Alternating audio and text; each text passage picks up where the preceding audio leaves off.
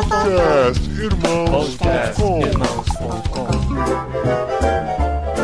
Olá, pessoas!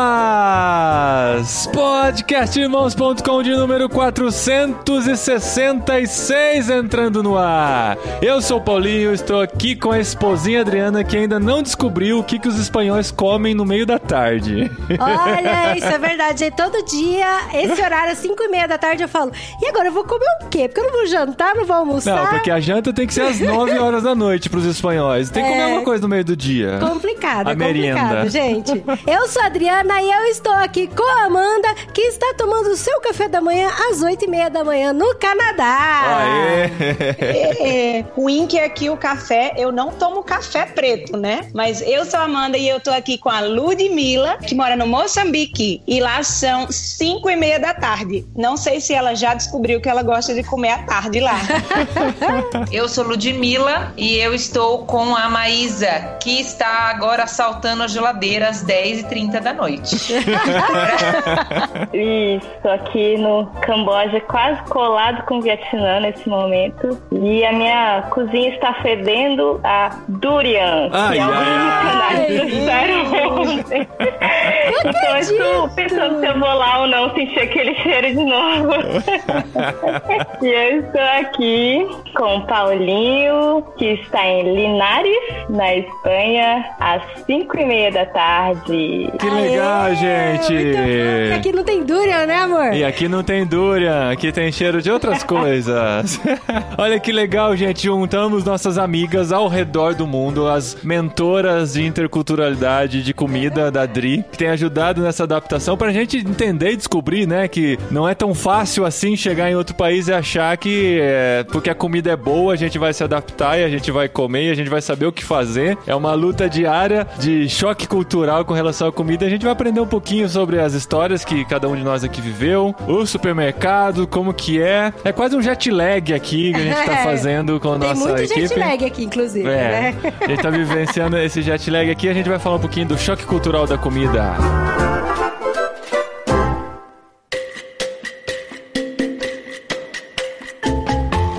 Bem, esposinha. A gente chamou nossas amigas aqui que têm nos acompanhado nessa aventura de viver transculturalmente, né? Nós somos os caçulinhas da turma que Sim, acabamos de sim. chegar.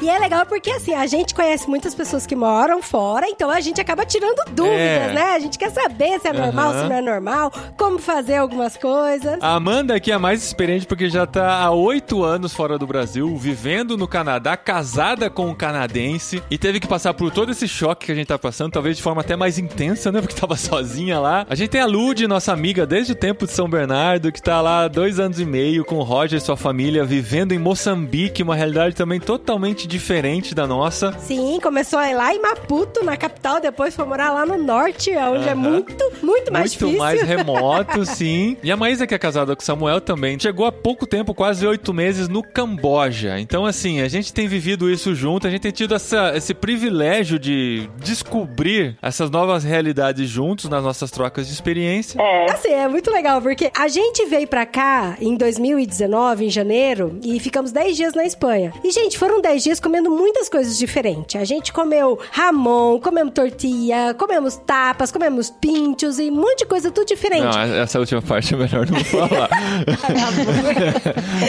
Ai, Não, ai, gente, ai. aqui, tem um tema que já dá pra né, a gente mencionar aqui, que tem comidas espanholas que a gente não pode dizer em português. Tem várias delas que não que bem. as palavras não, são Não, não funcionam. E a gente dá risada toda vez. É, a gente Ai, tá na dó. quinta série a gente ainda, Tá muito então- na quinta série, tudo. É, a gente ri dessas piadas do duplo sentido. Então, mas aí eu falei pra Maísa, eu falei, Maísa, aconteceu isso com você? Porque o que acontece? Quando a gente veio pra cá, de férias, os primeiros 10 dias, meu estômago aceitou tudo. Foi uma coisa muito louca. A gente comeu, não passei mal, não tive piriri, não tive enjoo, não tive nada. Daí agora, quando a gente veio de mudança, mala e cuia e tudo, a primeira semana comendo aqui foi muito difícil. Foi chocante. Eu abri a geladeira, eu senti o cheiro do tempero, eu não conseguia comer. Me dava enjoo, me dava enjoo, até emagreci. Não, o chocante é que assim, nós passamos 15 dias da outra vez e foi de boa. Agora, não foi assim depois de 15 dias. Tipo, 15 dias você aguenta, depois você não aguenta mais. No que a gente chegou, no segundo dia a gente já tava enjoado. Já falei, mas que frescura, dia a gente. gente não conseguia comer, era uma frescura.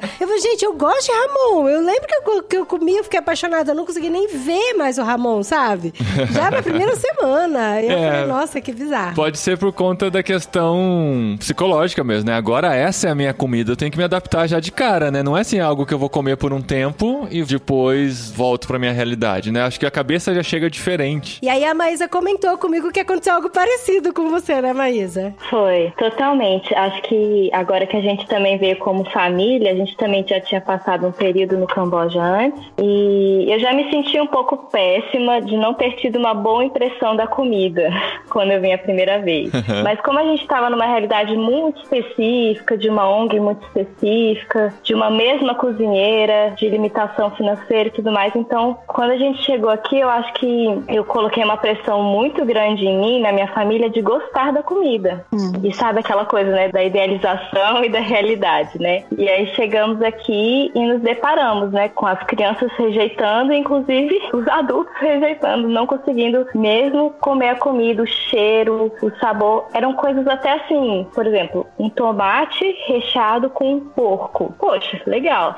Mas o jeito que eles temperam, eles colocam muito, tipo, óleo de soja ou óleo aquele óleo de peixe, coisas assim, são muito diferentes do nosso paladar e até alguns temperos também que a gente não tem no Brasil. Então você ficava com a boca salivando, nossa, que bonito, que gostoso, mas quando coloca na boca não desce, não desce mesmo, né? É triste porque, assim, a gente chega pra nova realidade disposto a gostar de tudo, né? Eu nunca fui de experimentar muita coisa diferente, assim, eu sempre fui mais enjoado com comida. Mas daí eu fiz a viagem pra Ásia em 2019, eu fui com a cabeça, eu preciso experimentar tudo, eu não quero me arrepender de não ter experimentado alguma coisa. Foi quando eu comi durian, inclusive, e ainda está no meu olfato o cheiro do durian, que é Sim, uma... mas é tão fedida assim mesmo? Não tem como demonstrar, né, Maísa? Mas que cheiro é cheiro do quê? De jaca? Porque Não é parece uma jaca, parece né? uma jaca, mas não é cheiro de jaca. E o problema é que vai experimentar durian tem que estar lá, porque não pode nem levar no avião, que é proibido levar durian no avião.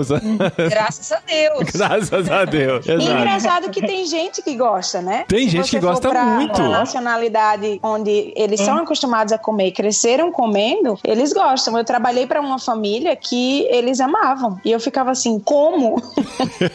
Gente, eu não tenho nem ideia do que é essa comida. Alguém pode me atualizar aí? Durian é uma fruta. É uma fruta assim. Parece uma jaca. Parece uma jaca, é menor que a jaca, ela tem essa cara espinhosa do lado de fora e dentro ela é meio. tem essas sementes meio cremosas assim. Mas o cheiro, você sente, não é exagero. Eu vi isso na Tailândia e vi na Malásia. Você percebia que estava chegando perto de uma banca de durian a mais de uma quadra de distância. Não é exagero. Não é exagero. Que isso?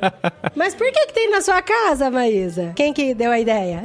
Não, então, na verdade, caiu do pé de uma das missionárias que a gente tá conhecendo agora. Que mora a 100 metros da sua casa e sua cozinha está fedida agora por causa disso.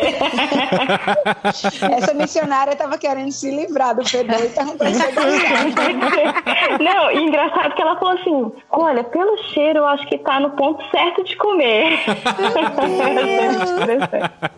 Mas ela trouxe pra nós experimentarmos. E aí eu até fui postar ontem no Instagram que a gente comeu e pesquisei assim: não, deixa eu ver se essa é realmente a fruta mais fedida, né? Que eu já tinha ouvido falar. Eu digitei no Google: fruta mais fedida. Aí já apareceu lá. foto, né? Imediatamente. Eu nem precisei pesquisar muito, já tava lá: durian. Eu acho que Mas é o sabor é ruim também? É exótico. Olha, eu não sei se é porque eu já estava muito influenciada, assim, psicologicamente, né, pelos comentários, mas eu tive uma ansiosinha de vômito quando eu pus na boca, assim. A minha vontade foi de cuspir e eu não. Igual criança, né? Eu não, vou engolir pra ver se esse negócio é bom mesmo. É ruim mesmo, no caso, né? e desceu assim. "Urgh". E olha que eu já comi grilo aqui, já comi lesma e preferi mil vezes do que É. Então, eu tava falando que, assim, eu, eu fui com essa coisa de experimentar de tudo. E, assim, foi legal. Foi a mesma coisa. Nos meus 15 dias na, na Ásia, não passei mal, nada, assim. Gente, nem piriri teve. É, uma coisa louca. Não, assim, Ah, não, eu, eu, eu tive um. Vai, vai abrir seu piriri pro povo. Eu, eu vou contar aqui a, a experiência.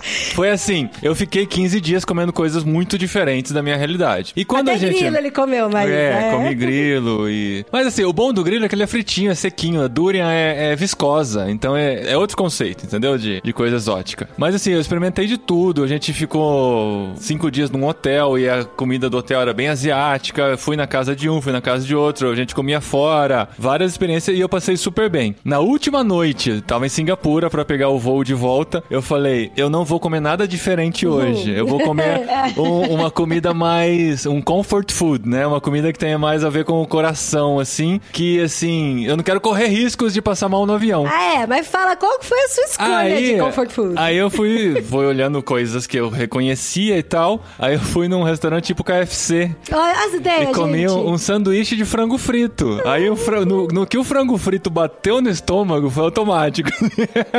Acabou. E você sua viajou assim? então, é, eu tive algumas horas antes pra me recuperar. Tomei aquele comprimidinho que trava, sabe? Como é que chama aquilo? É um que é eu, pra... eu mandei um que trava. Eu mandei É. um que solta e um que trava pra ele.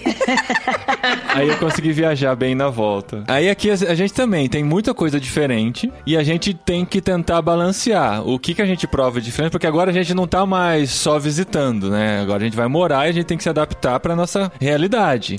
Então a gente tem que sobreviver e a gente tem que balancear essa coisa. Eu experimento uma coisa aqui, mas duas coisas depois que eu vou comer é algo que eu conheço mais o sabor, que meu estômago tá mais acostumado, que mais- eu tô mais acostumado Então, psicologicamente. Daí a decisão que a gente tomou foi que a gente vai cozinhar comidas mais parecidas com as comidas brasileiras aqui em casa, com o nosso paladar que a gente já tá acostumado, e aí aos poucos ir provando coisas diferentes. E aos poucos inserindo isso no nosso cardápio também, né? Pra Sim, não ficar aquela coisa dos. tempero e É, tal. os brasileiros que só querem comer arroz com feijão e estrogonofe, né? E aí é que veio já a primeira dificuldade, né? De assim, ah, qual é o arroz que eu tenho que comprar? Qual é a cebola? Porque, por exemplo, aqui tem dois tipos de cebola. Tem a cebola doce e a cebola normal. Daí também tem dois tipos de alho. E é engraçado, porque a primeira cebola que eu comprei era uma cebola doce. Na verdade, a gente ganhou. E, gente, a cebola não tempera. Ela não tempera. Eu cortei... um- Ela não, não me faz nem chorar.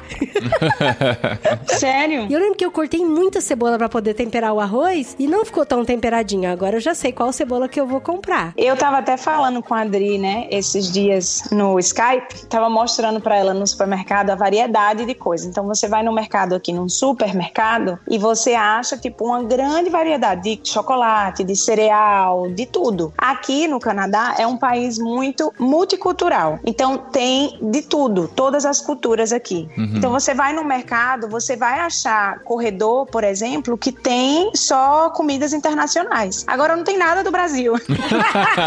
O que é triste, né? Porque tem muito brasileiro aqui, tem muito brasileiro mesmo. Mas você acha de tudo. Então a variedade, por exemplo, você falou do arroz, né, Dri? Qual arroz eu compro? Qual cebola? Qual alho? Aqui tem muita variedade de arroz. Até eu achar um arroz que não ficasse papa. É, é você aí. faz, é difícil, viu? Assim, porque é uma variedade muito grande. Fora outras coisas, né? É o que a Maísa tava falando, do visual, né? Você olha o tomate com porco, com tudo, e você fica, nossa, que delícia. Mas quando você come, tem um tempero completamente diferente, um sabor completamente diferente daquilo que você tá acostumado, né? E aí, no seu caso, tem gosto do quê, a comida? De pimenta do reino. Ah, aqui tem hoje tudo tem pimenta do reino, tudo, tudo. Você faz um ovo, gente, um ovo mexido aqui, eles põem pimenta do reino. Rala a pimentinha lá, eu fico, meu pai, meus pais vieram pra cá, sofreram. Sofreram todo lugar que a gente ia, eles falavam, misericórdia, vamos levar comida de casa? Não dá, tem muita pimenta do reino, muita. O paladar acostuma, né? Chega uma hora que acostuma, mas é, não dá. Aqui em Moçambique a gente tem alguns benefícios que é a comida do Brasil saiu daqui também, né? Então a cultura do arroz e do feijão, eles têm outras comidas que são bem tradicionais, mas existe um hábito já de comer arroz e feijão. E então aqui no norte onde a gente vive hoje é o maior produtor de feijão do país e tem feijão de todo tipo. legal. É, Ai, que delícia. tem feijão de todo tipo. Tem feijão preto, tem feijão carioca, né? O que é, eles chamam, eles têm um outro nome, vários nomes pra isso. Mas tem um feijão que é verdinho, um branco, enfim. feijão verde é o melhor. Você pode, você pode escolher. o Manda uma saca for. cá, por favor. Manda. É, é. Cambote também, por favor. que dó. Então, a gente tem um benefício aqui de ter alguns alimentos que já são daqui, né? Apesar de eles temperarem de forma diferente. Uhum. E como a maioria da população não come muita carne, porque a carne é um alimento muito caro aqui, seja de uhum. frango, de vaca mais ainda. No norte uhum. a gente não tem porco por conta da presença muçulmana mais forte, então no uhum. norte a gente não tem carne de porco. Então eles comem pouca carne no geral. Peixe eles comem um pouco mais, mas a base às vezes eles fazem uma polenta Parece a nossa polenta assim mais molinha e comem com feijão temperado. O feijão é a mistura daquilo, né? O feijão é o que vai dar sabor. Só. Então o arroz, você tem um feijão bem temperado com pimentão verde, com cenoura e aí você come com arroz. Então fica uma combinação boa assim. Então nesse sentido eu não tive muita dificuldade de encontrar o nosso arroz e feijão, o básico assim, né? A dificuldade de encontrar outras coisas e aqui no norte não, não tem um supermercado. Eu não, tenho tem? Uma... Não tem supermercado? Não, como não. você faz? Então, tem os mercados grandes, mercados como se fosse a granel. Uhum. É, como se fosse a nossa feira, só que é um mercado permanente. Fica uhum. ali, é aquele é o lugar, né? Todo tipo de comida eles vendem ali. Inclusive carne e tudo mais é possível você comprar nesses mercados. A carne a gente não compra nesses mercados porque a gente não sabe procedência né? Uhum. Então eu fico sempre. É, é sempre bom ter um cuidado. E aí abriu um, supermer um supermercado assim. É um mercado, daqueles que a gente conhece, que você anda com o carrinho assim, entre os corredores. Mas ele tem três corredores. Uau! É, Minúsculo. É, é, muito pequenininho. E aí, nesse mercado, eles conseguem trazer algumas coisas que tem nas outras, nas cidades grandes, assim, né? Em Maputo, na capital ou em outra cidade grande. Que aí você consegue achar uma goiabada de vez em quando. Ai, goiabada. É. Aqui não tem tem goiabada. então, algumas coisas assim que eles, como tem muitos brasileiros, e é um público que consome bem isso, então uhum. eles acabam trazendo. Uhum. Mas foi muito interessante. Pelo menos o básico, arroz e feijão, já estava. Esse lance aí, a gente tá falando muito do arroz e feijão, né? Porque, claro, a cultura brasileira, a gente cresce comendo arroz e feijão. Mas assim, a gente tá aqui há dois meses só. Igual o pessoal pergunta nas redes sociais às vezes, né? E aí, já estão sentindo falta do arroz e feijão? Não, não dá pra dizer que a gente tá sentindo falta. Até mas porque esse... eu faço arroz um dia sim, um dia não. mas o arroz com feijão, bife, aquela ah, coisa sim. assim, né? Uhum. Porque assim, ele não é fundamental pra gente, mas quando tem, eu não tava sentindo falta do arroz com feijão, mas quando a Adri achou um feijão no mercado e a gente percebeu que era muito parecido com carioquinha, isso não é igual até, né? E ela fez o arroz com feijão e eu vi aquilo na mesa, aquele cheirinho assim, eu senti, é a coisa da comida do conforto mesmo, né? Você se conecta sim. de novo. Não é que você precisa é. disso para sobreviver. Mesmo no Brasil a gente não tinha essa coisa de que tem que ter arroz e feijão todo almoço, toda janta, né? Tem muita gente que se não tem arroz e feijão não é refeição e tal. A gente nunca teve isso, a gente até pensou em desmamar um pouquinho disso antes de sair e começou a comer outras coisas diferentes, sabendo que aqui ia ser diferente. Mas essa coisa da comida, ela pega bastante pra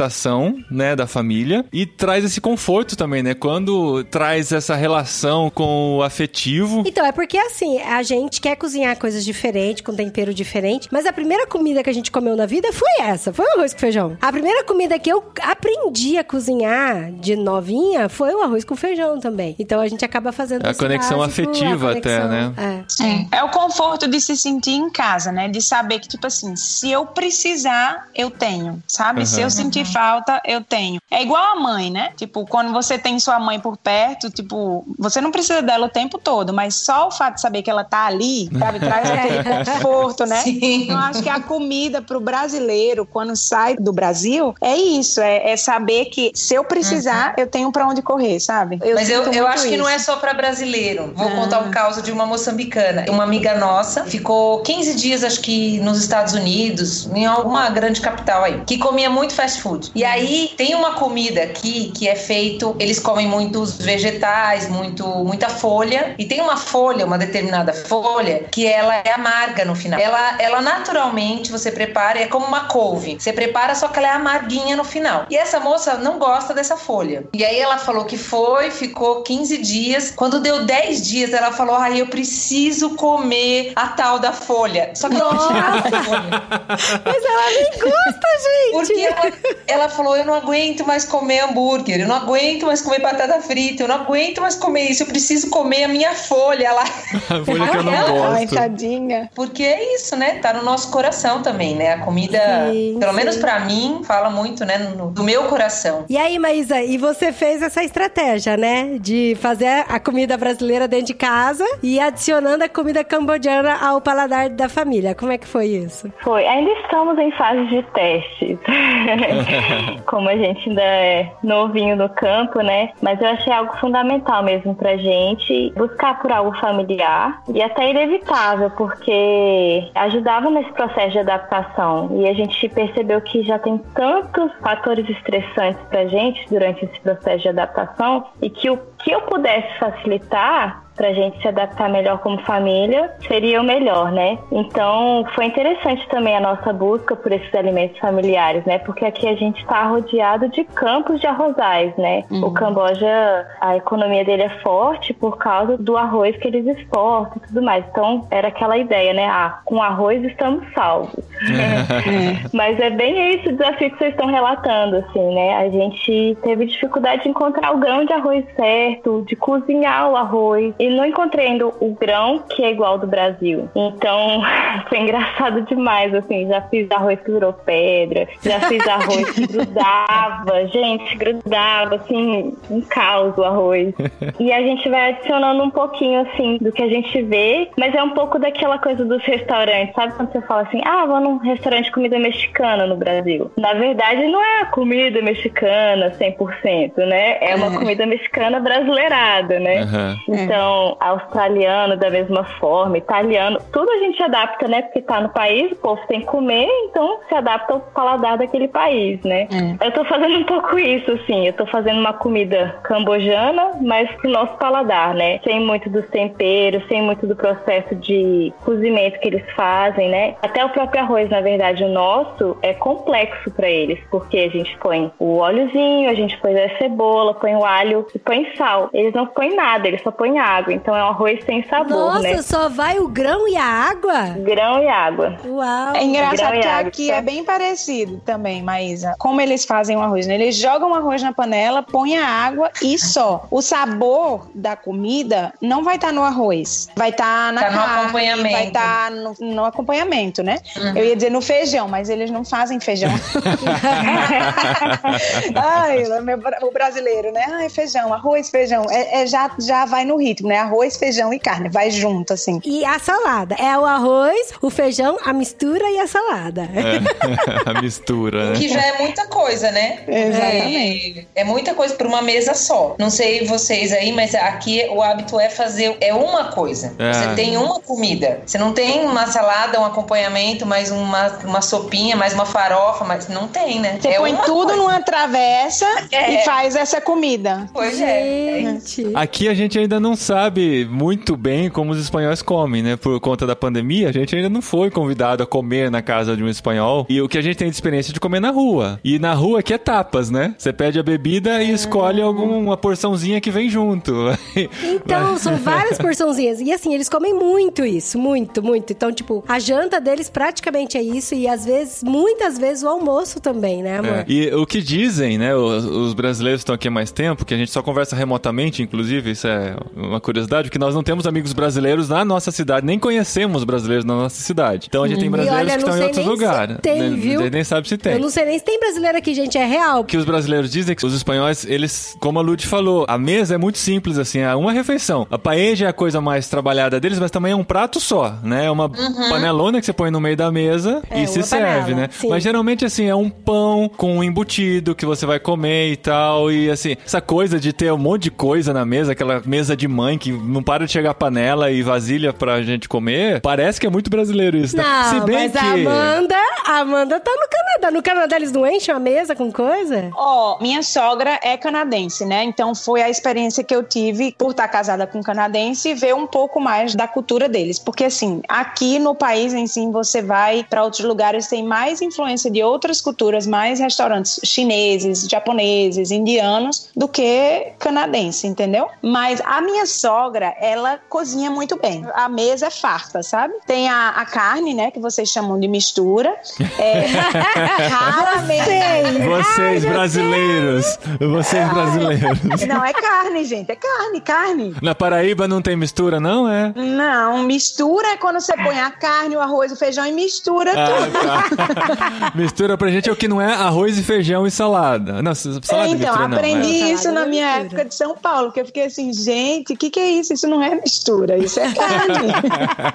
Mas enfim, aí minha sogra, ela cozinha, ela faz muitas travessas, muitas coisas. Então, ela faz a carne, raramente arroz. É engraçado, quando eu vou pra lá, às vezes ela faz arroz. Ela faz, ah, eu fiz É. arroz porque eu sei que você vinha jantar ou almoçar e tudo mais, Aí entendeu? você não pega o arroz. Aí Só você- porque não, Não, tem eu tempero. pego, eu pego. Mas, ela, mas o arroz dela é assim, aquele arroz básico. Graças ao bom Deus, a carne dela é muito. A, a comida dela é muito saborosa, sabe? Ela põe muito tempero, mas assim, tirando a pimenta, um, um tempero bom, sabe?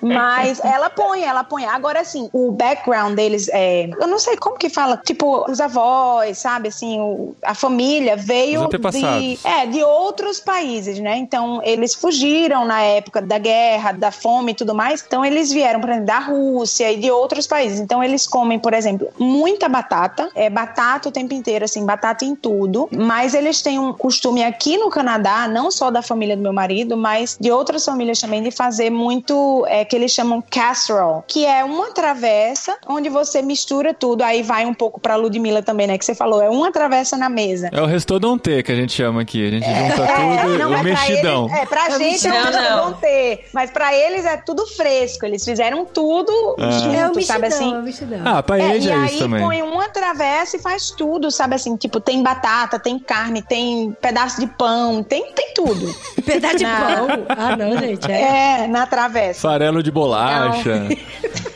Mas, mas ela faz, ela tem várias comidinhas assim na mesa e várias travessas. A família do meu marido é muito grande, né? Então, eles são nove filhos. Uau! Uau. É, é, são nove filhos. Então, assim, meu marido fala, né? Quando a gente era criança, minha mãe colocava a comida na mesa e você comia rapidamente para poder comer mais, porque senão você não comia mais, entendeu? Então, a minha sogra é acostumada a fazer grandes quantidades de comida. Acho que por isso que eu acho que a mesa dela tá sempre muito farta, sabe? Porque são sete homens, filhos, né? Então, meninos geralmente comem mais Comem do que as meninas. É, então ela sempre acostumou a ter uma mesa muito farta. Mas assim, às vezes é só uma travessa, não uma travessa que eu digo, um tipo de comida, né? Várias travessas da mesma. Ah, Mas salada entendi. sempre, salada sempre. Muita, muita, muita salada. Uhum. O Paulinho falou, acho que no começo, que ele é fresco pra comer, né? Tipo eu assim, era. ah, Eu, eu aprendi. era. Eu aprendi. eu quebrei isso. Hoje eu sou muito mais corajoso que a Dri, que sempre foi ousada. Gente, ele pede coisa no cardápio, ele não sabe nem o que, que é aquele negócio. É, eu quero A experimentar. gente não sabe nem ler o que Pra tá escrito direito no cardápio. Mas eu era muito fresca também. Tipo assim, eu não comia muitos vegetais, muitas coisas. E a minha sogra sempre tem, assim, muita, muita salada, assim, fartura em salada. Até porque é, é barato, né? Assim, é, é muito mais barato. E eu entendo lá dela tendo nove filhos, ela tinha que ter salada e as crianças tinham que estar acostumadas a comer salada. Então, Amanda, mas uma curiosidade que eu fiquei, porque a gente falou, né, no negócio da comida, da família, do arroz, feijão que traz o quentinho no coração. Daí você tá falando da alimentação da sua sogra. Só que você casou com um canadense. Agora esse canadense mora com você e não com a mãe dele. Com o canadense que tem essa tradição. Que tem essa tradição da caçoeira É, aí. então. Agora... Engraçado que ele gosta da minha comida, sabe? Eu tava conversando com a Adri e falando, ah, eu chorei. Que bom, né? quando eu- é, uf, mas quando eu casei, eu, tipo assim, eu chorava, porque a minha comida é arroz, feijão e carne. E uma salada, talvez, entendeu? Mas na casa dele sempre tinha, assim, ah, é um casserole que tem várias coisas dentro, aquela coisa que na minha cabeça é muito mais requintado, entendeu? Do que simplesmente um arroz e feijão. Eu falava assim, ah, eu não sei cozinhar igual a sua mãe. Eu, eu só sei fazer arroz, feijão e carne. e ele, ai, mas eu gosto. E engraçado que ele gosta mesmo, sabe? Às vezes ele fala, ai, mãe, faz feijão, sabe? Ou então, tipo, quando a gente vai no Brasil, nossa, meu pai cozinha muito bem. Uhum. Modéstia parte, a comida dele é muito gostosa. E Gerald ama. Tipo, ele simplesmente ama a comida brasileira. Então, eu me dei bem nesse aspecto. Mas, tipo, ele consegue comer todo dia? Se ele vai pro Brasil ficar 15 dias, ele consegue comer arroz e feijão todo dia? Não chega uma hora come. que dá uma. Não, come todo santo dia. A gente foi pro Brasil agora recente, por causa da pandemia, né? Ele conseguiu trabalhar de casa. E aí a gente foi pro Brasil, passou dois meses e alguns dias. A gente ficou num apartamento separado, né, dos meus pais, porque a gente ia passar mais tempo, mas assim, eu cozinhava todo dia, era arroz, feijão e carne. Agora, engraçado, uma curiosidade. Voltei pro Brasil depois de oito anos. Todos esses oito anos, quando eu ia pro Brasil, eu ficava na casa dos meus pais. Uhum. Então eu não cozinhava, meu pai cozinhava, porque meu pai cozinha bem. Eu falava, pra que que eu vou me meter na cozinha, uhum. né? e daí, essa vez, eu fui para passar dois meses e pouquinho e tive que cozinhar. Gente, eu precisei reaprender os temperos brasileiros. Hum. Sabe assim, de tipo, ai, esse alho aqui seria bom? Tipo, ai, será que eu compro em potinho? Porque aqui tem muito isso industrializado, né? Uhum. Será que é melhor comprar o fresco? Será que é melhor o frango? Qual o frango? A carne, os nomes das carnes, eu não sei os nomes das carnes no Brasil. Uhum. É, patinho, sabe assim? não sei. Até dentro do Brasil varia. Eu tive que ligar pro meu pai e falar, pai, qual carne moída eu compro? Sabe? Tipo, qual a carne moída? Ele fez, ah, não compra essas de bandeira, pede pra eles moer na hora. Eu falei, ai, qual a carne que eu peço pra moer, sabe? moer essa picanha aqui, né? É, imagina. você tem que reaprender quando você sai do seu país, né? Aprender a cultura, os nomes das carnes, dos cortes e tudo mais. Mas depois que você passa um tempo fora e você volta pro seu país de origem, eu acho que você tem que reaprender. É, é muita novidade também, muita coisa nova que você uhum. não tinha quando você morava lá, entendeu? Então é engraçado isso, é comida, cultura, é, é interessante. Não, e eu tô apanhando um pouco aqui, né? Porque a gente mora muito perto aqui do supermercado. E a gente percebeu que não tem variação de preço de um dia pro outro, de um mês pro outro. Às vezes tem uma promoçãozinha, baixa é, um pouquinho, baixa, só, tipo, mas. 10 centavos de euros, uhum. assim, Vocês ainda estão pagando em reais? É, então, é, então... a hora que você converte 10 centavos pra reais, vira tipo um milhão. Nossa, a gente foi. então, a gente foi. Não, eu fui no supermercado com as crianças pra mostrar e eles viram o Kinder Ovo. Eles ficaram doidos pra comprar um Kinder Ovo. Ah, mamãe, quero Kinder Ovo, quero Kinder Ovo e tal. E aí eu olhei, era 2,50 euros. Aqui custa 10 reais. Então, é, é. Aqui no Camboja também é isso. O Roger deu de presente de Dia das Crianças. É. e aí eu tô aprendendo a lidar com essas coisas, sabe? Do que comprar. Aí no começo eu ficava, ai meu Deus, 2 vezes 7, 14, não, 14 então, reais. O que a gente aprende. Não se Exato. O que a gente aprende quando a gente muda pra outra realidade é você tem que pensar dentro da realidade. Quanto que você tem pra viver por mês? Eu tenho tanto. Quantos Kinder Ovos cabem dentro do seu mês, entendeu? É. Você fica convertendo, você fica maluco do jeito que tá, né? Mas é que aqui a relação com o dinheiro, por exemplo, o salário de um trabalhador é 150 meticais por dia. E um Kinder Ovo custa 100 meticais. Olha só. Nossa, é.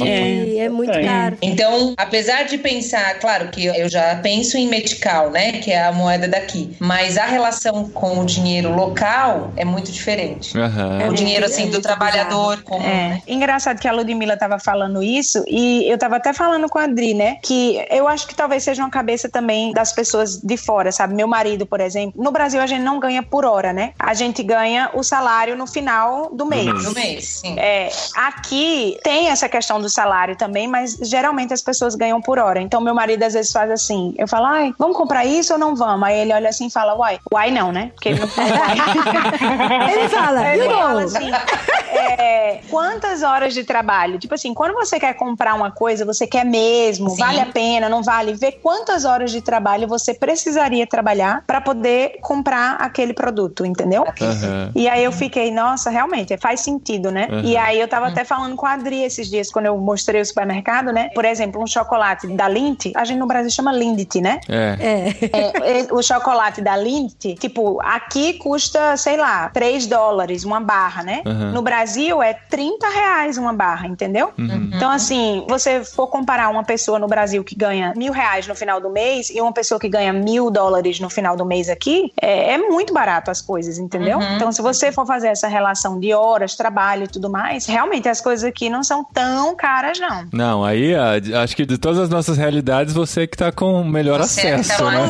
é. Você tá, Tá né? mesmo. Eu fui no mercado esse dia que eu comprei o Kinder Ovo e aí eu quis comprar carne pra gente comer, né? Eu falei, ah, vou comprar uma salsicha ou uma linguiça de porco e fritar na panela. E aí tem essa questão da gente aprender os nomes das carnes aqui. É, E então. eu, gente, ainda não sei a diferença, por exemplo, de salsichão pra longaniça. Porque os dois parecem linguiça. Os dois. Não, Só que tem dia que a é- embalagem. Salsichão é salame. Não, mas tem dia que a embalagem da linguiça de porco tá escrito salsichão É. de cerdo. tem dia que a mesma embalagem tá como longaniça de cerdo. E assim, os espanhóis são muito da zoeira. Eles são muito bagunceiros, sabe? Muito. E eles percebem na nossa cara que a gente é estrangeiro. Não, eles, é se não normal. percebem na cara, eles já percebem no nosso olá. Olá. Porque a gente fala olá, ele já sabe. Não, esse olá não é Então, espanhol. É, mas aquelas coisas assim que a gente só aprende no campo mesmo, né? Igual a Amanda que tá lá. E o pessoal não fala what are you doing? O pessoal fala what are you doing, não é? Tipo, what are you? Aí, tipo, aqui ninguém fala gracias. Todo mundo fala gracias, sabe assim? Ou então, gracias. Gracias. Então, hasta luego. Ninguém fala hasta luego, hasta luego. Então, assim, ninguém fala frase completa. Então, se vê gente falando frase completa, bem pronunciado. Essa aí é gringo. É É, gringo, gringo, é, é. gringo. Daí eu cheguei lá no açougue, tinha a embalagem de longaniça de cerdo. Daí eu olhei e falei assim, esto es una longaniça de cerdo? Ele, no, pero está escrito. Eu falei, eu estou vendo, está escrito longaniça de cerdo. E ele, no, esto es de perro, que é cachorro em espanhol. Esto es de perro, esto es de perro. Eu falei, não, mas tá escrito que é de cerdo. Pero não é de cerdo, é de perro. Aí ele vira pra dentro do açougue e chama o amigo dele, ô Antônio, esta linguiça aqui é de cachorro ou é de porco? O cara me sai lá de dentro, todo branco, sujo de sangue, tava cortando carne. Ele só bota a cara pra fora e fala assim: es de perro, como dos chinos. E volta pra dentro. e ele falou: é linguiça de cachorro que veio da China, sabe? E, gente, ele tava, sabe o olharzinho apertadinho rindo assim? Só que eu falei: será que ele tá Tava zoando, tirando ele tá onda da falando sua cara, né? Gente, eu deixei na hora a embalagem. Tac! Deixei a embalagem. Voltei, peguei uma caixa de nuggets e vim embora pra casa. Deixa eu ir pra minha zona de conforto. É. Nuggets eu Não é? sei o que Tá é. escrito na caixa que é nuggets. É. Porque dentro você não sabe se é de cachorro ou de porco. Era isso que eu ia dizer, né? Porque a, a linguiça tava escrito que era de porco, mas o cara falou que era de cachorro. Então o nuggets você não sabe se realmente é de frango, É, viu? mas aí- Aí ela, ela chegou em casa e me contou isso. Eu falei, que estranho, não, não vi isso não, né? Eu falei, Deve eu não tá- sabia que deve os ser zoeira. comiam cachorro, gente. Aí eu vou, no outro dia voltei no mercado, procurei, não tinha nada de perro, nada, né? E a gente conversou com o espanhol no fim de semana agora, contou a história. Ele falou, não, não existe linguiça Ah, de cachorro. eles riram tanto. Eles falaram, ele tava te zoando, não acredito. Eles na Ai, broma. tadinha. Tava te Gente bromeando, né? Que é uma broma. E eu, ai, não acredito. Só que até agora, sabe? É. Aí assim, a gente ó. fica, ai, que carne que vai comprar, né, amor? Hoje a gente foi no mercado e viu o preço da carne, né? É. O Poli falou, gente, como Não, assim? tinha uma bisteca, assim, eu, é sério, só faltava colocar dentro de uma caixa de joia, assim, porque o negócio era, era uma fatia de Era bisteca. uma fatia, uma. Numa, tipo, numa tabuinha, assim, você comprava e ele tava fechada no vácuo e tal, e sei lá, 4, 5 euros aquele Cinco pedacinho euros. de carne. Eu Um falei, não, pedacinho são de carne. Tem que comprar essa fatiazinha e dividir pra quatro na É. família, né? Porque E a hora que você frita, diminui, cada né? Faz, né? Uma. faz desfiadinho, com bastante cebola. Põe mais cebola do que carne. Uma coisa que nos surpreendeu chegando aqui na Espanha é que, assim, apesar da gente não conhecer todos os ingredientes e tá descobrindo o que, que é linguiça, o que, que é salsicha, o que, que é salsichão, o que, que é salame. Ai, gente, os embutidos são todos iguais. É, Ai, mas desculpa tem- você, espanhol, que tá me ouvindo, mas é tudo igual até o gosto. não, não é, não, mentira. Mas assim, a gente tem a vantagem que, além do espanhol ser muito parecido com o português, tem alguns trickzinhos e tal, mas além de ser muito parecido, por estar próximo de Portugal, tem muitos produtos que estão escritos em português, embaixo também o que é. Ah, nice. Isso que bom. facilita. Aí nessa hora, eu lembro que a Maísa tá no Camboja. Nossa, Maísa, verdade. Que não, não, não Não, são nem os mesmos caracteres, é as cobrinhas lá, né? Como é que você Não, faz pra descobrir o que, que você vai comprar? Nossa, mas eu não tinha Não, é pensado nisso, não. E o pior é que, assim, o Google Tradutor tem uma ferramenta, né, que você pode apontar o celular e traduzir, mas não tem pro Kamai, que é a língua daqui. Ai. Tem pro tailandês, da Tailândia, mas não tem pro Kamai. Então Ai. tem coisa que é realmente isso, assim, tipo, não sei o que que é, fica aqui. Vai pelo desenho, né? Uma vez, meus filhos implicaram com, tipo, um leitinho, como se fosse um iogurte da vida, e eles queriam muito tomar aquilo. E eu não sabia o que, que tinha dentro, o que, que não tinha. A gente comprou, eles tomaram, e o intestino deles abriu, né? Aí depois eu fui descobrir que era uma bebida com lactobacilos vivos, né?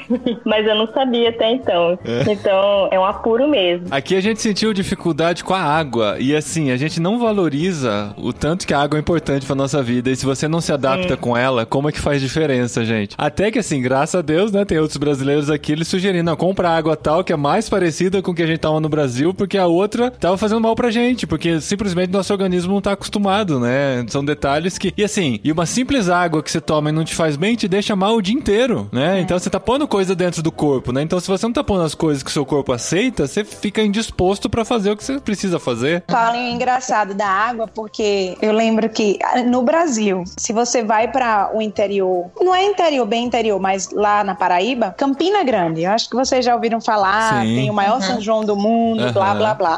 E a água de lá, ela é salobra, então, tipo, é um pouco salgada, tem um gosto, sabe? Aham. E eu lembro a minha infância de ir visitar minha tia com meu pai, a gente chega lá e minha tia ter que comprar no mercado água mineral, porque a gente não conseguia tomar água de lá. Aqui a gente toma água da torneira, né? Ela é boa, você não precisa estar comprando água ou usar filtro e tudo mais. Isso foi uma frustração nossa, porque o pessoal disse, não, a água da Espanha ela é potável, totalmente tratada, você pode tomar da torneira, só que a gente não se adaptou. Agora tem que gastar com água, todo dia tem que comprar a garrafa de água, porque O senão a gente gosto, não... Paulinho, Ela é pesada pro estômago. Você É, sente um Ela sabor. tem muito calcário. Então, assim, É. ela não tem cloro, por isso que ela é potável e tal, mas ela tem calcário. E você toma, na hora você já fica pesado, estufado. Minha barriga parece que eu tô com barriga de grávida, né, amor? Eu espero aos poucos ir adaptando com ela pra não precisar comprar tanta água como a gente tá comprando aqui. É, porque a parte que mais dói no coração não é nem tanto a financeira, mas a sustentável. Você compra tudo em garrafa porque, de gente, plástico, a gente. minha parte de lavanderia lá fica cheia de garrafa de plástico. Não tem retornável. Não tem. Não Então, tem, Aqui a gente não conhece, tá, gente? Ó, Ok. Sempre É. que a gente fala de Espanha, a gente tá falando de Linares, uma realidade muito específica, muito espanhola, Aqui tá? Porque E a gente morre de dor no coração, né, amor? Toda vez que o Paulinho vai lá, tem que levar um monte de garrafa de plástico. É, aqui Ah, a gente retorna e aí ganha em troca, né? Tipo, se você compra até refrigerante, essas coisas, tudo que você paga nessas latinhas, garrafa plástica, você pega de volta. É muito pouco, tipo 5 centavos, 10 centavos, mas você pega o valor da embalagem de volta. É como Ah, se você estivesse pagando Ai, sim, só pelo sim. produto, entendeu? Uhum. Enquanto a gente estava em Maputo, a água de Maputo ela é tratada, mas ela é muito ruim, assim, a água da torneira não dá para beber. Então nós comprávamos de galão grande, aquele que a gente compra no Brasil, De 20 litros, né? Uhum. de 20 litros e faz o retorno. Mas aqui onde a gente está morando agora, tem um poço e é uma região que tem água potável e tudo mais, né? Então a gente bebe direto da torneira. Então, e é doido isso porque aqui também tem esse galão gigante de 20 litros. Você já viu? Já aqui no fofo. Depois Cadê? você vai lá na sacada ver. Não, daqui Ah. do escritório não dá. Tem que ir lá na sacada pra Eu ver. não vi, no, no mercado eu não vi, lugar Não, nenhum ainda. Tem um monte ali. Eu... tô- Mas onde que enche, gente? Precisa descobrir. Ah, tem que ir no vizinho perguntar. Aqui é no mercado. Você vai no mercado, aí tem uma estaçãozinha e aí você põe o galão lá e enche. Então, mas, Mas é, mas é encher da a... Nestlé? aí, Esse que é o negócio. Aí vai encher da água que Hum, não não, faz bem pra gente. Porque assim, o Paulinho falou da água de Não, grifo. eu acho que é a água mineral. Eles têm a estaçãozinha do próprio galão, sabe? Ah, entendi. Da marca do galão. Porque É. assim, Mas aqui, aqui... a- pelo menos aqui, no mercado próximo de casa. não- Você vê lá, amor. Tá, pode ter o galão vazio, mas não é no mercado, tipo uma Não, tá torneira. cheia, a água tá cheia. Tá, tá cheia os galões do vizinho lá. Tá, vamos ter que descobrir. Pessoal, aí- pessoal da Espanha, pessoal de Linares que tá ouvindo a gente aí. Não, amor, mas calma, deixa eu falar. por É favor. porque assim, o negócio não é tomar água da torneira que faz mal pra gente. Todas as águas tá fazendo mal pra gente, só a da Nestlé que não. Exato. Tá muito chique. Mas da Nestlé Mas não é mais da cara. Nestlé. Não, da Nestlé não é mais cara. Não é mais cara, não. Ela Inclusive é... tem uma, como é que é Ufa. das cabras? Tem um que chama Solan das cabras, que é azul. É. Como- que tinha na casa Toma do das pedras. É, que é mais cara É mais e essa a cara. gente bebeu e fez mal. E fez mal. Essa a gente bebeu e fez mal. Então, assim, o negócio não é achar um galão de 20 litros, é achar um galão de 20 litros da Nestlé. Nestlé, patrocina nós aí. Manda água. Fornecimento de água pra nós.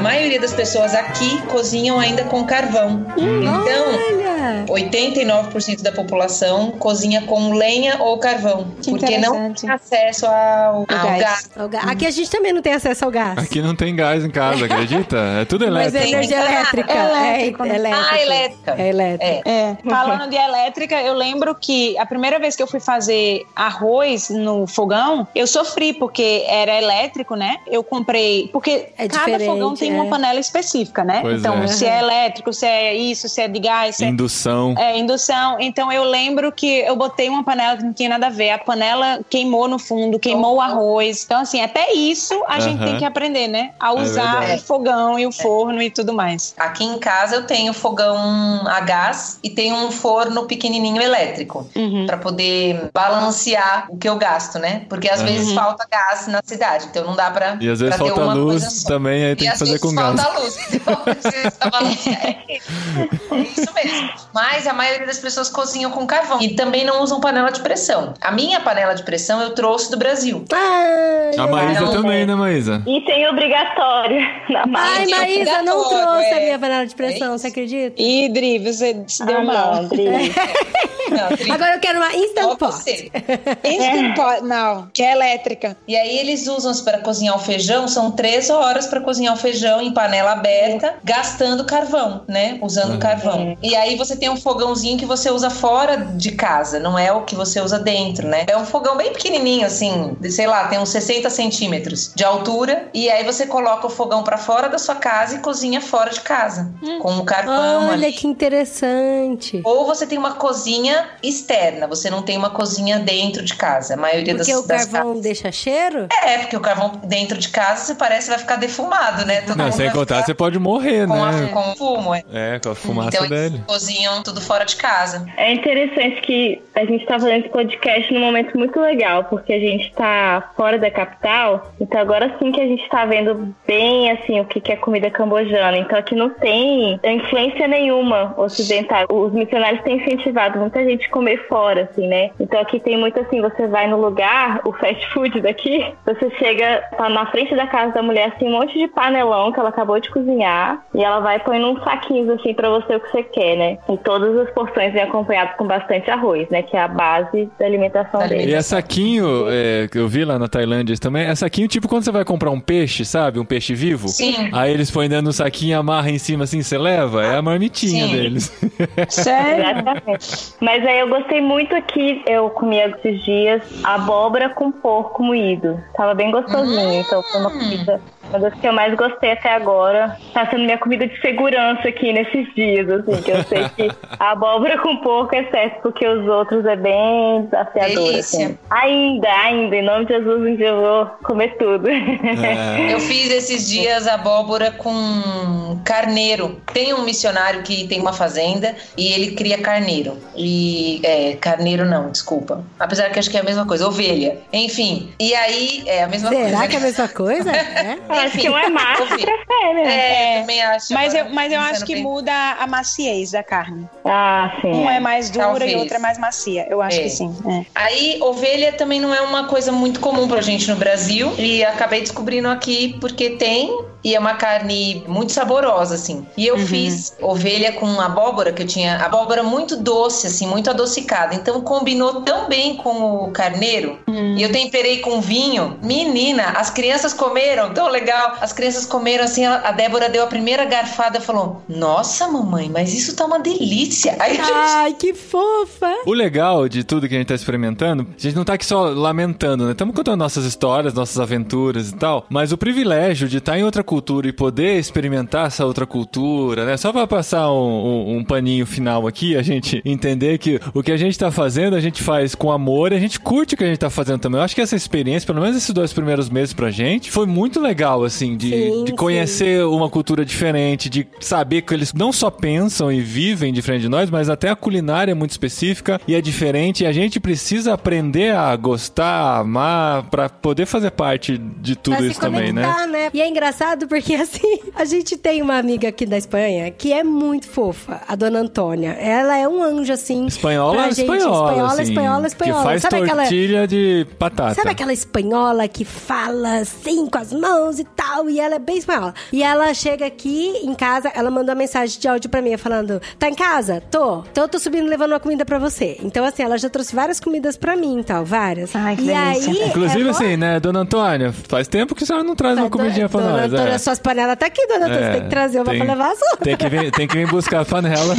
e trazer E outra. aí, ela. A última vez que ela trouxe, que são essas panelas que estão aqui, ela trouxe um creme de ervilha com cenoura. Ela falou: tem ervilha, cenoura. Aí ela fala outros nomes que a gente não entende. Ai, um monte de que nome ela que eu não fala faço rápido, ideia mas do tá que tudo que é. dentro do creme lá. É, e ela, e ela não manda por texto pra eu digitar no Google, ela manda por áudio. Então, assim, ai, zanahoria, ai, não sei o que tem, ai, pan, ai, não sei o que. ai, não- E eu fico, gente, tem um monte de coisa aqui que eu não sei o que, que é. Aí era um creme verde, bem grosso, porque tava frio o dia que ela trouxe. Aí eu falei, ah, dá pra gente comer com pão, mas eu tinha acabado de fazer o arroz fresquinho com alho. Falei, quer saber? Eu vou colocar o arroz e vou colocar o creminho do lado, tipo creme de milho, né? Aí eu falei pra ela, ah, dona Antônia, obrigada, eu vou comer junto com arroz. Ela, com arroz não, com arroz não, não puede. É pra comer solamente puro, só no creme. Tem que comer assim. Como? E é como você vai come, comer. E aí ela falou, não, esto se come com pão, com arroz, não. Não, não, não. E ela ficou muito chocada, por que comer com arroz, sabe? É muito importante mesmo, é o que você estava falando, né, Paulinho? Que a gente gosta, a gente. É uma oportunidade única da gente sair e aprender. Até essa questão que a Adri estava falando, ai, não pode comer isso com arroz, que a senhorinha falou. é, você aprende um pouco da cultura deles, Sim, na sim, forma que com eles certeza. Falam. Você aprende a experimentar coisas das outras culturas e você cresce culturalmente com isso também, né? Então é muito, muito bom. É um processo, né? É. É um processo. Acho que uma, uma das coisas que eu tenho mais aprendido, assim, é que não é uma coisa rápida e espontânea, mas eu tenho aprendido muito, assim, a curtir a descoberta, aprender os novos temperos, as novas maneiras de comer, né? Até o cheiro, né? Envolve, assim, Aham, um, um a cheiro que às experiência vezes toda, é né? muito estranho, de um durian no início. Sei lá se dia eu vou acostumar, mas quem sabe. É até interessante que eu já estava conversando com um dos missionários que já está trabalhando mais de 30 anos aqui no Camboja, e eu compartilhei um pouco, né, do nosso desafio, assim, com a alimentação, e ele falou assim, não, eu passei mal demais no início, eu não conseguia me alimentar com o que era oferecido, então ele comia um pouquinho, mas aquilo não o alimentava, né, ele não se sentia satisfeito, mas ele falou, fiquem tranquilos que quando fizer três anos, vocês já vão estar comendo melhor, e quando vocês fizerem seis anos, vocês já vão estar com gosto diferente dos três, e quando vocês fizerem nove anos, vocês já vão estar com o paladar muito mais habituado do que vocês estavam com seis anos. Então isso me deu um conforto, assim, de saber que é uma caminhada, é um processo, e é curtir esse processo de descoberta, sem essa imposição de, não, agora eu tenho que comer a comida daqui. Agora eu tem tenho que gostar, né? Somente, né, a comida daí. Uhum. Aqui no norte, eu tô falando do norte porque o, o sul de Moçambique, é onde tem a capital e tudo mais, é muito ocidentalizado. Tem muita influência do ocidente. Aham. E aqui no norte a gente tem muita influência do Oriente. Então, não sei talvez para Maísa, mas aqui eles comem com a mão. Então eles têm a cumbuquinha e aí você começa a pensar que tipo de comida dá pra comer com a mão, né? Tipo, uma macarronada com espaguete, você não come com a mão, né? Nossa, É mas aí eles comem macarronada com a mão? Não, deixa eu explicar, peraí. Ah, que tipo tá. de comida que eles comem com a mão? Então, eles fazem essa polenta, que a gente falou como o arroz, eles não colocam nenhum tempero, não é como a nossa polenta. Eles fazem uma polentinha assim, sem tempero nenhum. E eles colocam o molho, é que vai dar o gosto. A liga. Vai dar todo o gosto pro prato, né? E aí eles misturam. Então pode ser um refogado de couve ou alguma coisa assim de folhas, né? E eles misturam isso com essa polenta, amassam um pouquinho e comem como se fosse um bolinho. Então eles pegam assim, ó, e é, não sei como é que dá pra explicar no No, Amassa. Em áudio, amassa- né? é, é como se fosse uma massinha de modelar. Uhum. E você amassa com uma massinha de modelar e come. É muito interessante. Eu tive a chance de fazer algumas aulas de culinária com as mulheres de uma igreja, de uma escola, na realidade. E aí eu fui ensinar algumas coisas e depois elas me ensinaram algumas coisas. E aí no dia que elas prepararam, então eu também comi com a mão. Que legal, Fazendo assim, muito legal. Só que pra gente é muito estranho, né? Você pegar uma comida, quem tá acostumado com isso, pegar uma comida na mão, fazer uma bolinha e comer. Aí eu tava lá comendo tal, era essa polenta com uma refogado de folha de feijão. O feijão você planta e aquela folhinha nova, você faz um refogado com a vagem. Fica muito gostoso. Então os veganos passam bem aqui, né? E aí, eles fazem um refogado de folha de mandioca, que pra mim sempre ouvi dizer que era venenosa, que não Sim, podia comer. folha de mandioca, exato. Não, não é venenosa e parece um molho pesto. Assim, num Olha. verde. Ele é um verdinho igual ao molho pesto, né? Que Mas ele é delícia. diferente no sabor. Mas ele é muito bom. E aí, nesse dia, eu tava lá comendo e tal. Aí, uma das meninas falou assim: Afinal, você sabe comer com a mão? Aí, eu me senti privilegiada de ouvir isso, né? Que legal. Porque na mentalidade das pessoas, a gente só sabe comer com o garfo, né? Tem uma mão específica que você usa pra comer? Isso é a mesma coisa. Porque eu sempre ouvi isso, né? Que a- uma mão é pra comer e a outra é pra você usar pro banheiro, entendeu? É, os indianos acho que tem essa divisão bem certinha, né? As moças com quem eu fiz o curso, todas elas comeram com a mão direita. E aí foi uma coisa de observar, né? De observação, né? Observação e Os repetição. canhotos Observação. sofrem aí, né? É. Então você pegava a buquinha com a mão esquerda e comia com a mão direita. Olha, eu confesso que eu gosto de comer pizza com a mão. Eu não gosto de usar os talheres pra comer. Também. Então, Ah, é, acho aqui que... você come com a mão também. E não usa ketchup, e maionese, não sei o quê. Ah, é sou a absurdo, favor gente. deles, por favor, pizza O sem Paulinho não gosta de comer pizza com a mão, denúncia, tá? E nem com ketchup. Ele não Uma segura, afronta. ele não Tamanho segura. também, Paulinho. Ah, não. Maísa, é sério. Talheres, talheres são pra isso, Gente, gente. às vezes eu quero pedir uma pizza e a gente sabe quando você pega uma e vai assistir televisão? Cada um pega uma com guardanapo e vai assistir televisão. Não, o beleza precisa de prato, Prato, garfo, faca. Ah, Paulinho. Manda ele lavar depois. Mas, ô Paulinho, na Itália. E ele é italiano aí, ó. Então, o italiano não come com a mão. O Mas italiano come com talher. É um crime. É um crime a sua, a sua nacionalidade. É a mesma coisa que cortar o espaguete, né? Então. É um crime. É um crime.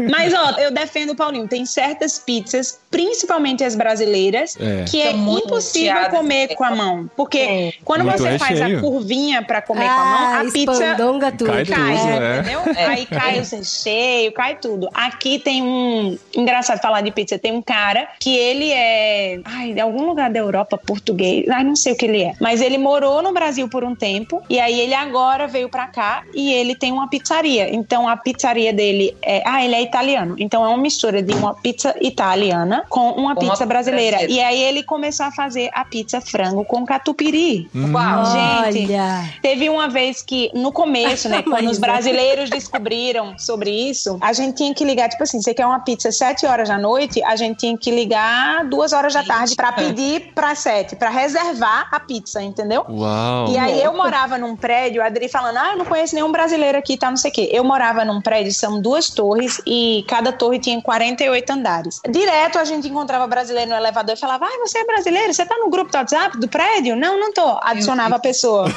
Então tinha mais de 750 150 bra- brasileiros. Criando que- concorrência, gente. Ia por família. E aí, uma vez o cara veio deixar a pizza na nossa casa, que a gente encomendou. Eu falei assim: ai, como é que tá o negócio e tal, não sei o quê. Ele fez: ah, então, só hoje eu deixei 40 pizzas de franca tupiri aqui no prédio. Olha.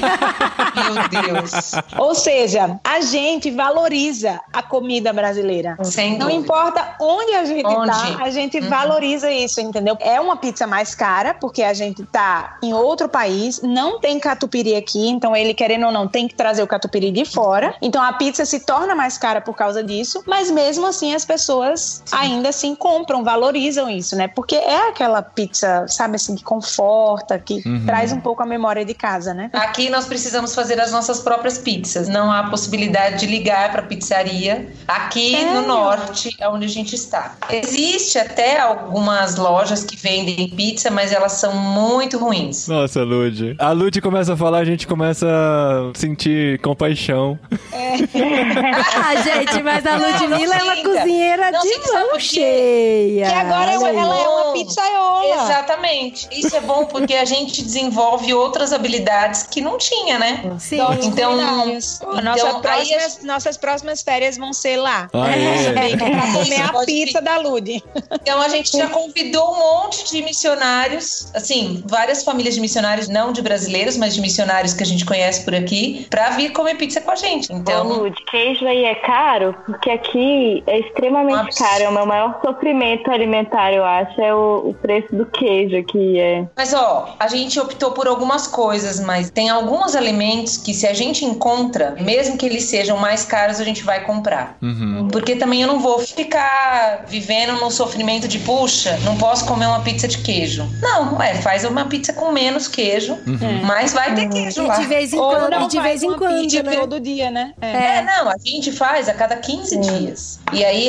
se a gente tem algum convidado, o convidado pergunta: o que, que eu posso levar? Queijo. A gente responderia o quê? Ah, traz um refrigerante. Não, traz um queijo. e aí, é. A Ah, pessoa compra. Boa estratégia. Que Mas ó, demais, que demais. custa, custa 90 reais o quilo do queijo aqui. Nossa. Só pra mais ou menos ter ideia. Então, Eu não como muito queijo, então eu estaria Tá de de boa. boa. por aí. Eu vejo que Deus também dá essa habilidade pra gente, né? De se adaptar e de criar novas habilidades. E pra mim é muito claro isso. Eu sempre gostei de cozinhar, mas descobrir aqui uns sabores diferentes é muito interessante. Então aqui tem uma comida que tem no Nordeste também, que é o arroz de coco. O arroz feito com leite de coco. E eu nunca- Exatamente. Arroz. eu nunca tinha arroz comido na vida. Gente, é maravilhoso. É e aí, quando você experimenta, você fala: Uau, eu nunca comi isso. E depois você descobre que tem no Brasil. Aham. Né, que você nunca tinha comido. E também Deus deixa a gente livre nisso, né? Não precisa forçar a barra. A gente nunca vai ser outra coisa que não brasileiro. Então, ué, tá no nosso DNA também essas questões, né? A gente não precisa negar isso, né? É, e o que nos favorece é o fato do Brasil ser um país que recebeu muitas culturas, né? Então a gente tem qualquer lugar do mundo que a gente for, alguma coisinha a gente vai ter de sabor parecido, que a gente já experimentou no Brasil, exceto essa fruta aí esquisita que como é que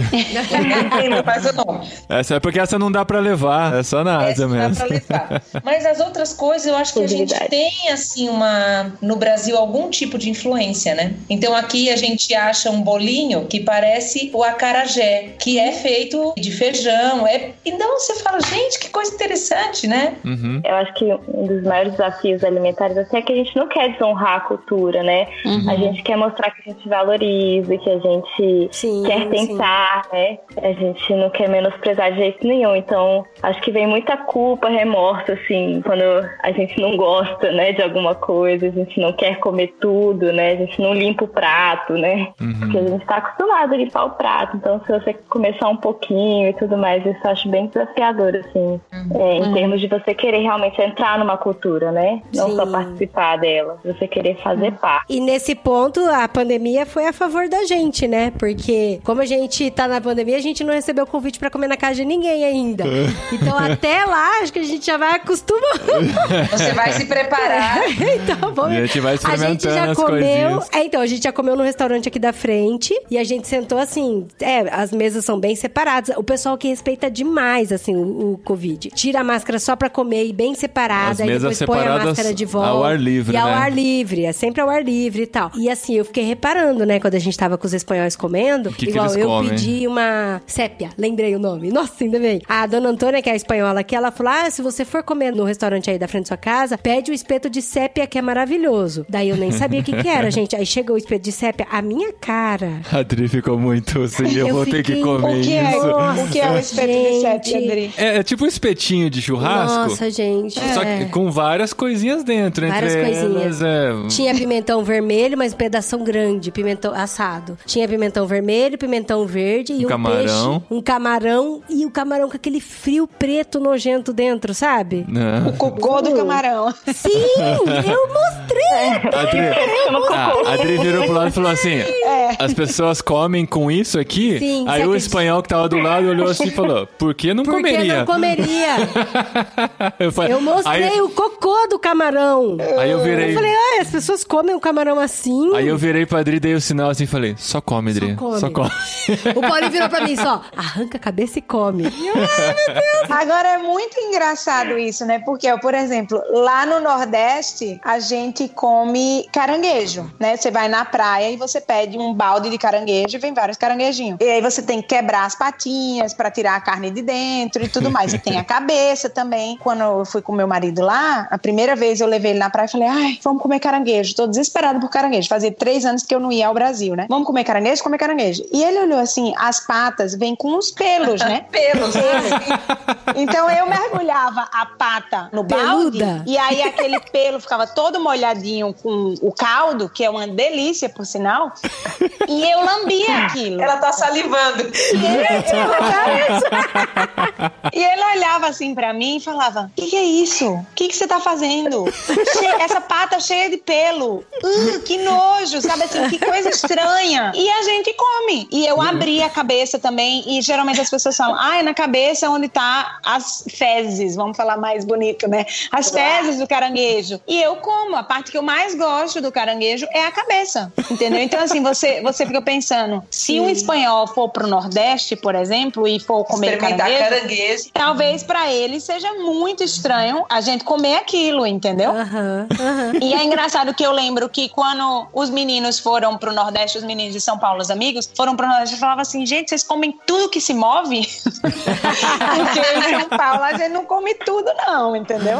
Por causa do caranguejo. Então, assim, o cocô do camarão, Dri, talvez seja cultural pra eles, entendeu? Então, e, a- e aí foi engraçado que daí veio os espetos, né? Eu olhei o pimentão e falei, gente, eu gosto de pimentão, mas eu gosto de pimentão picadinho na carne moída, não ele inteirão grande daquele jeito, sabe? E a espanhola do meu lado, mandando ver, ela comeu tudo que tava no espeto, tudo. O camarão com cocô, os pimentões gigantes, o- a cebola que tava lá. E aí veio os peixes. Daí veio dois pedação de peixe grande. Só que ele tava meio cru. Só que assim, eu até como peixe cru com shoyu, mas não tinha um shoyu, um ketchup ali, sabe? Pra pôr.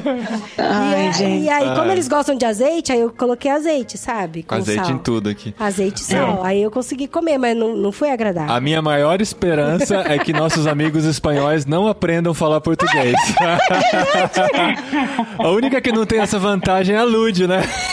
Que o, é. pessoal, o pessoal do país dela já fala português. Olha que Amanda, o seu esposo não fala português, mas agora já tá entendendo, né? Ai, aí ele entende. Se eu, acho que se eu colocar esse podcast pra ele ouvir, ele vai entender. Vai É entender. Tipo assim, vai. Eu Bom que você falou bem da sogra, hein? É, tá vendo? Mas olha, minha sogra realmente, eu tenho um privilégio. Ela é uma benção, benção mesmo. Eu sei que não é todo mundo e eu sei que o foco da conversa não é essa, mas ela é benção, benção na minha vida, né? Repete perto dele agora.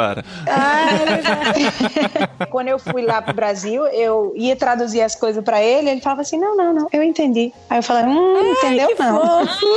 É, então a gente não pode mais, é, tem que ser rápido. Paulinho, quando você editar esse vídeo, agora bota na velocidade 2, igual. Recadinho!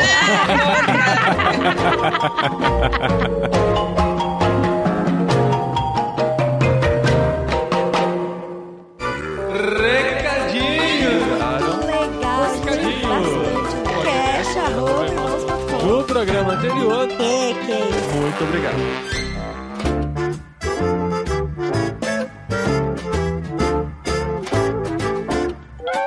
Recadinhos, esposinha! Recadinhos, esposinho.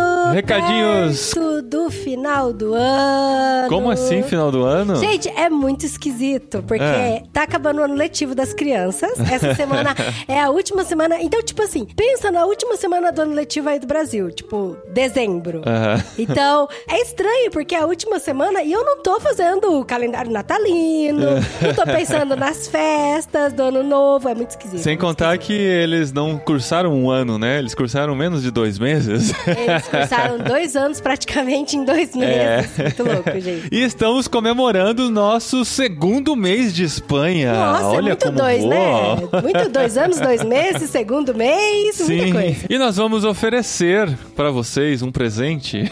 que presente. É, presente de dois meses? Eu tô curiosa isso. Vamos fazer uma belíssima live de Ah, comemoração. sim. que presentão, hein? Então, não esperavam por inclusive, essa. a gente não promete que vai fazer live todo mês, né? Mas Sim, essa é não? a ideia, essa é. a É. ideia. É a ideia. É, porque a gente já fazia live mensal com o unboxing do Ictus. Aqui a gente não tem o unboxing, mas a gente pode marcar os nossos meses de Espanha, contar nossas histórias, apresentar os novos membros da família. né? Sim, falar das curiosidades. Que, que isso não tem fim, né? Pois é, espero que assim, continuem sendo curiosidades. A gente já tá se alimentando melhor, né? Estamos assim. Já, já estamos engordando. Nosso, nosso estômago está resistindo mais à nova culinária, mas tá muito legal, gente. Então, assim, se você está ouvindo, né, a tempo, no dia 23 de junho, mais conhecido como amanhã da data de publicação deste episódio, o mais difícil é decidir o horário, né? Porque a gente não pode fazer muito tarde aqui pra gente também, que fica difícil com a rotina das crianças.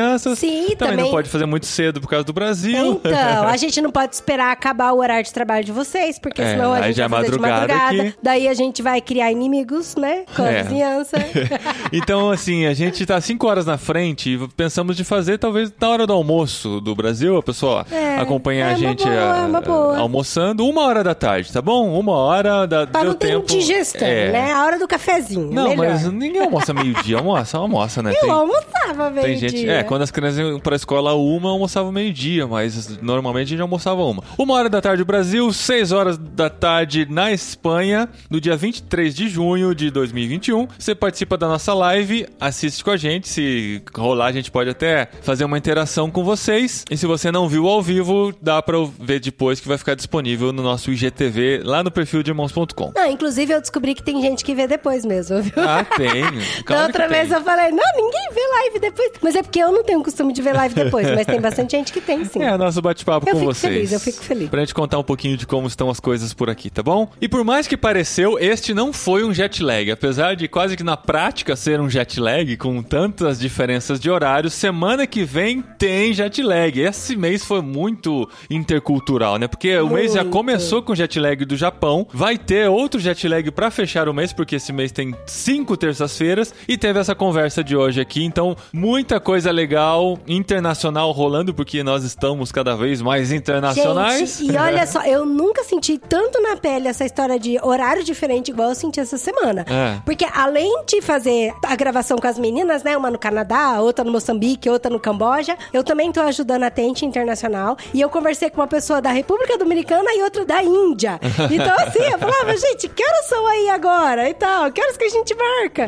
É, muito confuso, é tudo muito confuso. É, porque você não participa do jet lag todo mês, você não sabe como que é pro Gustavo e pra Ah, mim é. tentar fechar O com os Gustavo- convidados. Gustavo é um ótimo puzzle aí, né? É, não, porque o jet lag tem o desafio de conversarmos com profissionais que estão em horário de trabalho também comercial e não podem fazer as reuniões no horário de trabalho. E o Gustavo também tem seu horário de trabalho no Brasil. Então, É. assim, tem, tem sido divertido e semana que vem você confere mais um jet lag aqui na nossa programação, tá bom? Na semana passada teve literário, que a gente falou sobre Por que Sou Cristão, do John Stott. Se você não ouviu, corre lá, porque tá bem legal a nossa conversa sobre esse livro. E já vamos anunciar aqui, se você ainda não ouviu, para ler junto com a gente o próximo livro do literário. Sim, é o livro da Agatha Christie. Olha só, finalmente vamos ler Finalmente a Agatha Christie no Finalmente. literário. Não é tipo o top 10 da Agatha Christie, não é o mais famoso dela É. e tal. Mas não olha, tem bastante, vai. tem bastante gente falando bem pra caramba desse livro, viu? Aham, já está nas nossas redes sociais também. Como que é o nome do livro? Os elefantes não esquecem. O Paulinho, sim. Sim.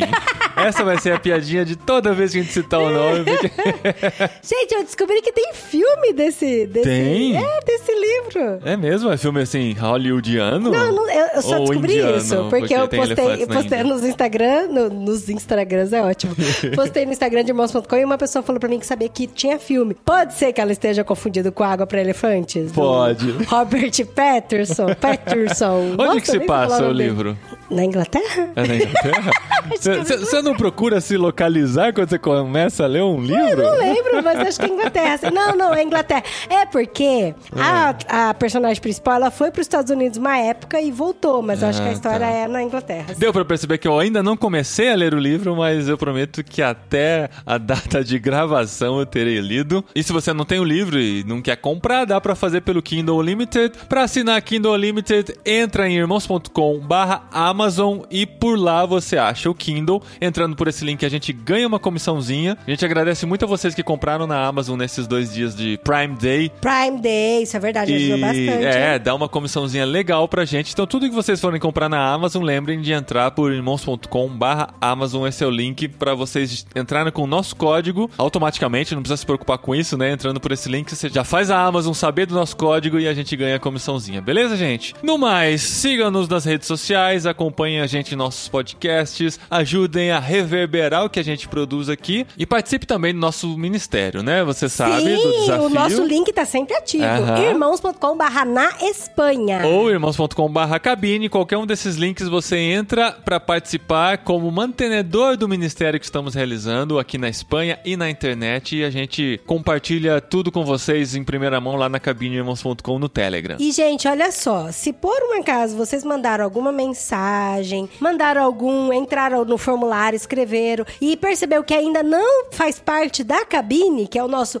grupo VIP, queridíssimo, todo fofucho, onde a gente abre o nosso coração, fale com a gente através dos nossos Instagram. Porque o que acontece? A gente tá dormindo muito pouco esses dias, a cabeça tá muito avoada. Eu tomei vacina, fiquei dois dias sem levantar meu braço. ostentação, ostentação vacinada agora. ostentação Pfizer. E aí, então assim, a gente tá com uma rotina muito louca e às vezes a cabeça não tá no lugar. Então, e quem segue a gente nas a redes aí. sociais sabe que estamos com um bebezinho novo em casa que não está dormindo a noite toda. Não tá, gente, tá muito difícil. Que vocês vão conhecer amanhã na nossa live também. Não é um ser humaninho, mas é um petzinho que é a companhia aqui pra nossa família, tá bom? Então, fale com a gente via DM no Instagram, Exato. hein? Não desista, não desista da gente. Não desista. E obrigado a todos vocês que nos acompanham, tá? Amanhã tem live, a gente se fala, a gente se vê, a gente se interage e até a semana que vem com o Jet Lag. É, e se você descobrir que filme que é esse aí da Agatha Christie, dos Elefantes Não Esquecem, fala pra gente aí na live amanhã. Tá. até amanhã então.